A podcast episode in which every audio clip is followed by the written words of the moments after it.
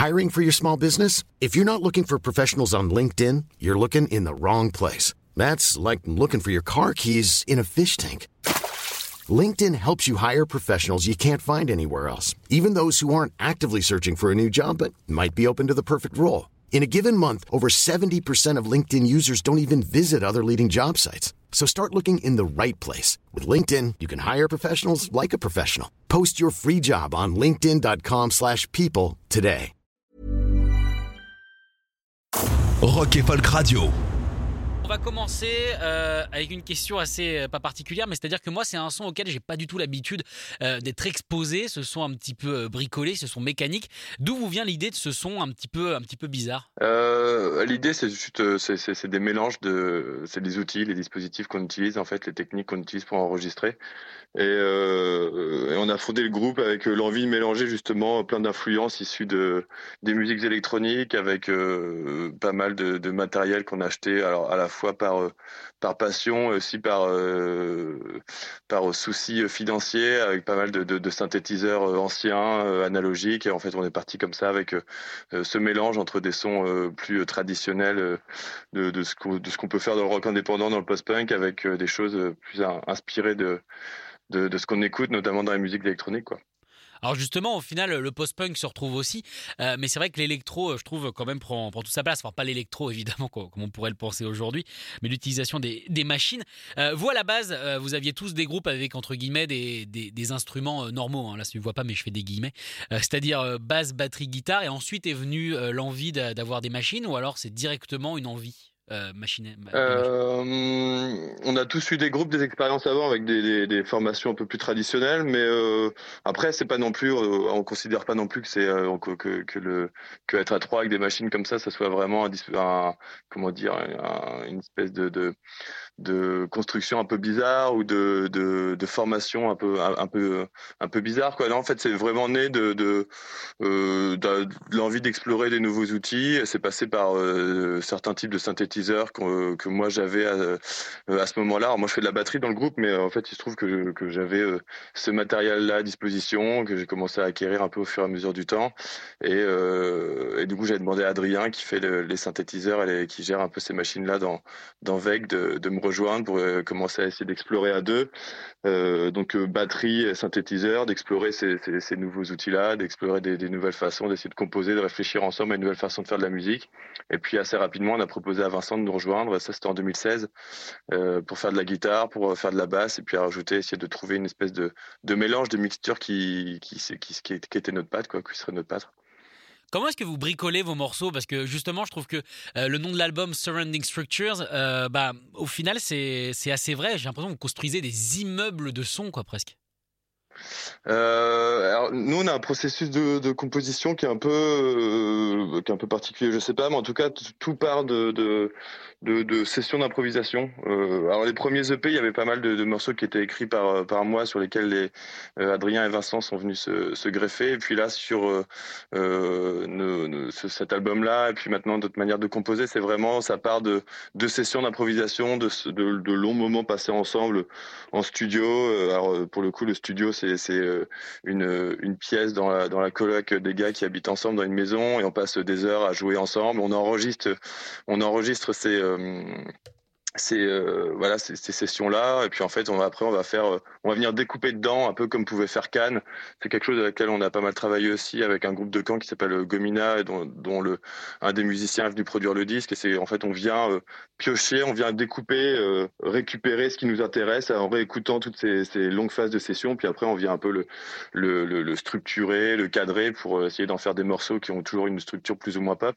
Mais, mais l'idée, c'est d'aller piocher voilà, dans ces grandes phases d'improvisation et de, laisser aller, et puis d'essayer d'en extraire des choses qui nous intéressent. Ah oui, du coup, justement, pour ça, il faut avoir une vraie confiance entre, entre vous trois, parce qu'en général, le laisser aller, euh, c'est aussi se mettre à nu. Euh, ouais, ouais, ça demande vraiment. Bah après, nous on se connaît depuis, ça fait une dizaine d'années qu'on se connaît, qu'on se côtoie. Euh, sur la scène euh, musicale, sur la scène canaise. Euh, on a tous eu des groupes, on a tous, euh, on, donc on se connaît vraiment hyper bien. Vincent et Adrien, ils habitent ensemble.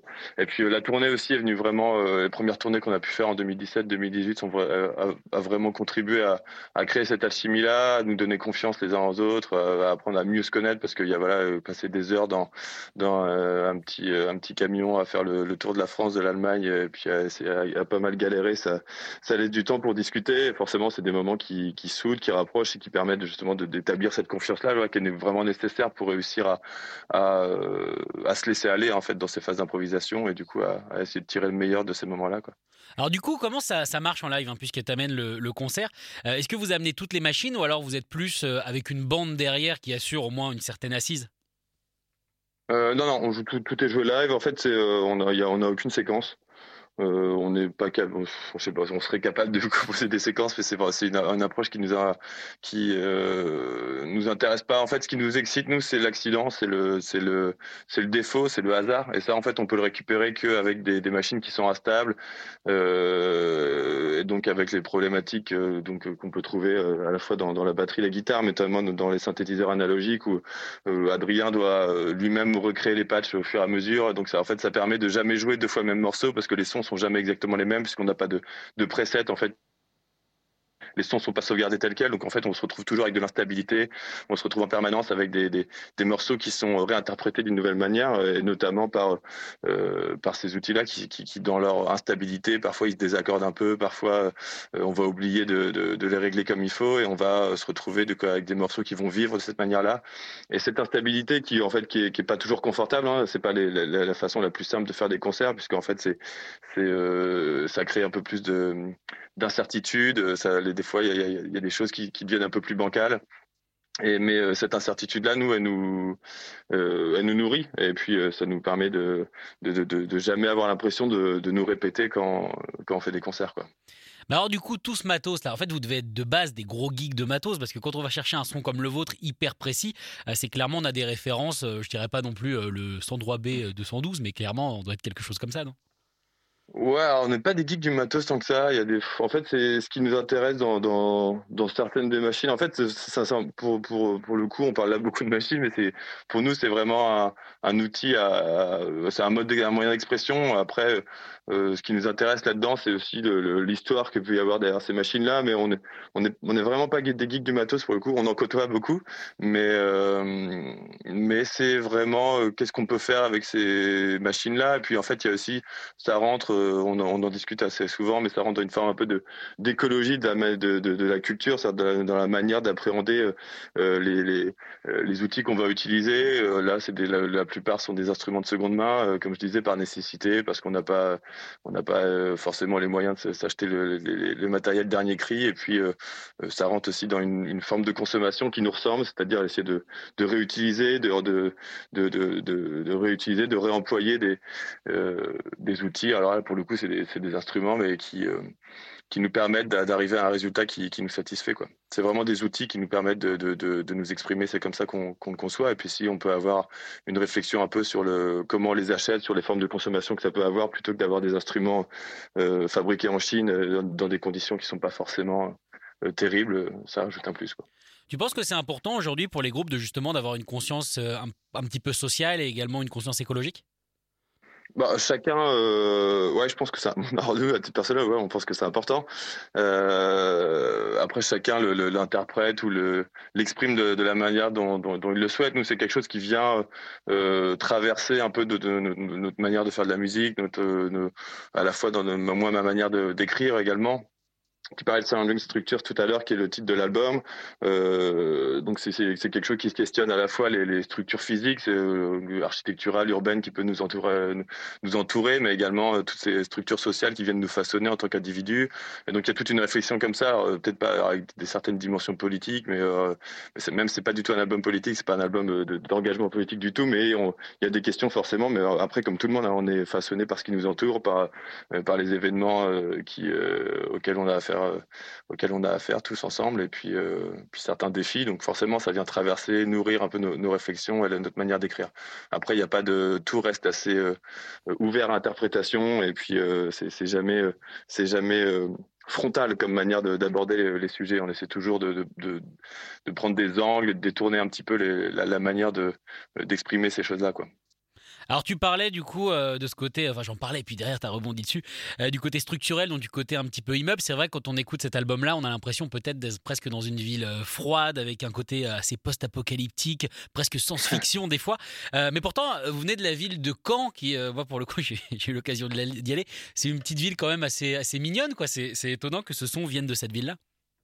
Ouais, alors euh, mignonne, mais, en fait c'est une ville qui a été euh, détruite à 99% pendant la guerre en fait, et donc du coup qui est, euh, euh qui est, euh, il y a énormément de bâtiments de la reconstruction avec tout un patrimoine architectural important, avec des, avec des, des de l'architecture de, du, de, de l'après-guerre. Donc après je dirais pas que notre son est façonné par notre environnement au niveau de à Caen nécessairement, mais c'est quelque chose moi, moi qui à titre individuel m'intéresse en fait. j'ai j'affectionne l'architecture moderniste et donc j'ai essayé de partager cette, cette, ce goût-là pour euh, euh, avec mes camarades de VEC en tournée. C'est vrai qu'on s'est fait des, plusieurs fois des on s'est tapé des petites motivations pour euh, s'arrêter, aller visiter des trucs qui étaient un peu paumés. Je les ai emmenés dans des endroits un peu un peu bizarres en Allemagne ou dans l'est de la France, aller voir des des, bâtiments de Le Corbusier un peu perdus. Mais euh, alors c'est pas venu directement influencer la musique. Euh, D'ailleurs que je, euh, sur la vision post-apocalyptique, je comprends un peu qu'on puisse rattacher ça à ce, genre de dimension, alors que pour le coup l'album est,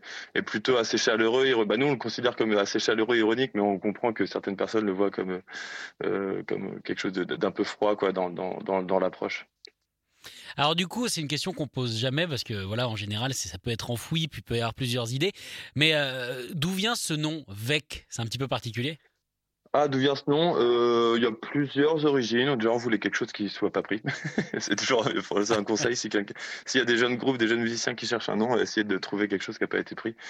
Et euh, alors, c'est venu. Euh, en fait, c'est, Kiev à l'envers. Et c'était.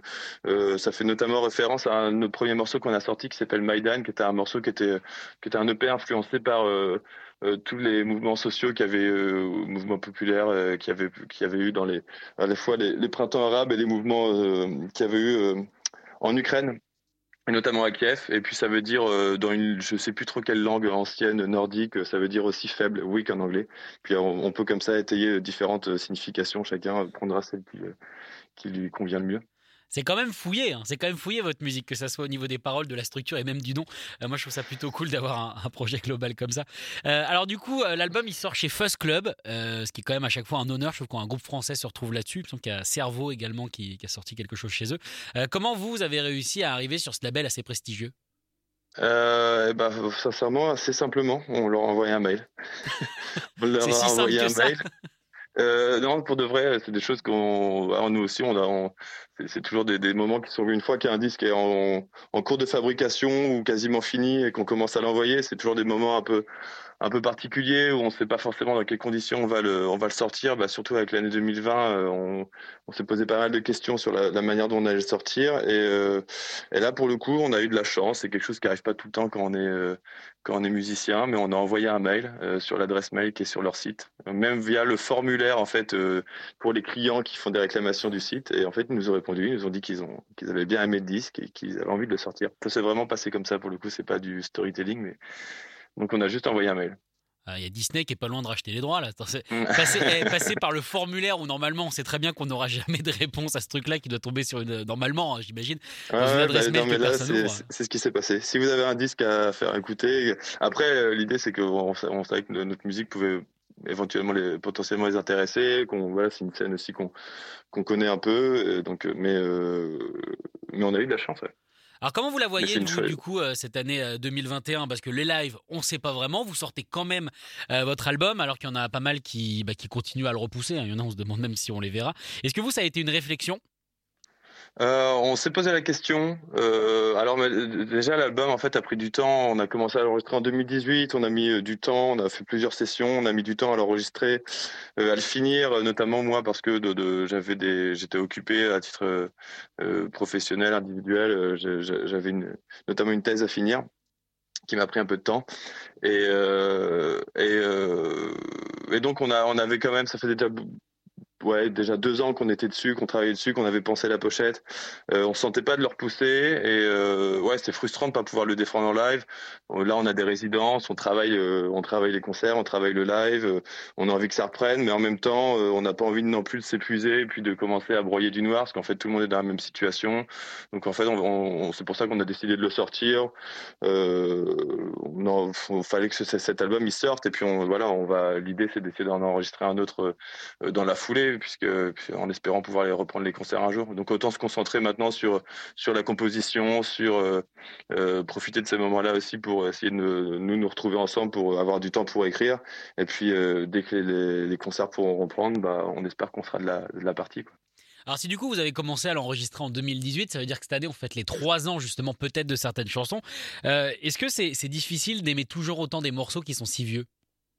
Ouais, bah après nous on, on va pas l'écouter l'album donc c'est pas problématique. On se dit que l'album maintenant il nous appartient plus vraiment, c'est à ceux qui vont euh, euh l'acheter, l'écouter, qui vont euh, ils vont découvrir les, ces morceaux. Donc ouais, il y a des morceaux qui sont relativement anciens. Après c'était vraiment fin 2018, la première session c'était en octobre ou, novembre 2018. On a refait une session en, en, 2019 et on a vraiment fini a toute la phase de, de mix et de, de, mastering. Mais ouais, il y a des morceaux forcément qui qui prendront peut-être une tournure différente en live, peut-être d'autres qu'on en fait qu'on décidera de pas parce que euh, parce que je sais pas parce qu'on va on va s'enlacer on ne sait pas encore mais euh, en tout cas on a vraiment pensé euh, on a vraiment pensé cet album comme un album on l'a vraiment pensé pour le vinyle on avait envie de le sortir en vinyle et euh, c'est pas une compilation de morceaux, on a vraiment réfléchi sur des transitions, on a voulu faire, une espèce de d'ensemble cohérent et que justement on a il y a eu toute une réflexion autour de ça, puis on a voulu être aussi euh, généreux dans le sens où il est c'est bon, c'est pas un album hyper long mais il fait un peu plus de 45 minutes ce qui aujourd'hui au final euh, peut-être euh, considéré comme un album long, on avait envie que voilà de ça faisait longtemps qu'on n'avait pas sorti de, de disques et de musique et on avait envie euh, d'être généreux de ce point de vue-là. Boris, merci beaucoup. Merci à toi. Et puis évidemment, on souhaite, euh, on souhaite plein de bonheur euh, pour cet album. Et en même temps, tu disais 45 minutes, c'est peut-être long, mais c'est pas comme si on avait autre chose à faire en ce moment, quoi. C'est plutôt pratique. ouais, bah merci beaucoup. Merci beaucoup, Boris. Salut. Écoutez tous les podcasts de Rock Folk Radio sur le site rockandfolk.com et sur l'application mobile. Hey, it's Paige DeSorbo from Giggly Squad. High quality fashion without the price tag. Say hello to Quince. I'm snagging high-end essentials like cozy cashmere sweaters, sleek leather jackets, fine jewelry, and so much more. With Quince being 50 to 80% less than similar brands. And they partner with factories that prioritize safe, ethical, and responsible manufacturing. I love that. Luxury quality within reach. Go to quince.com slash style to get free shipping and 365-day returns on your next order. quince.com slash style.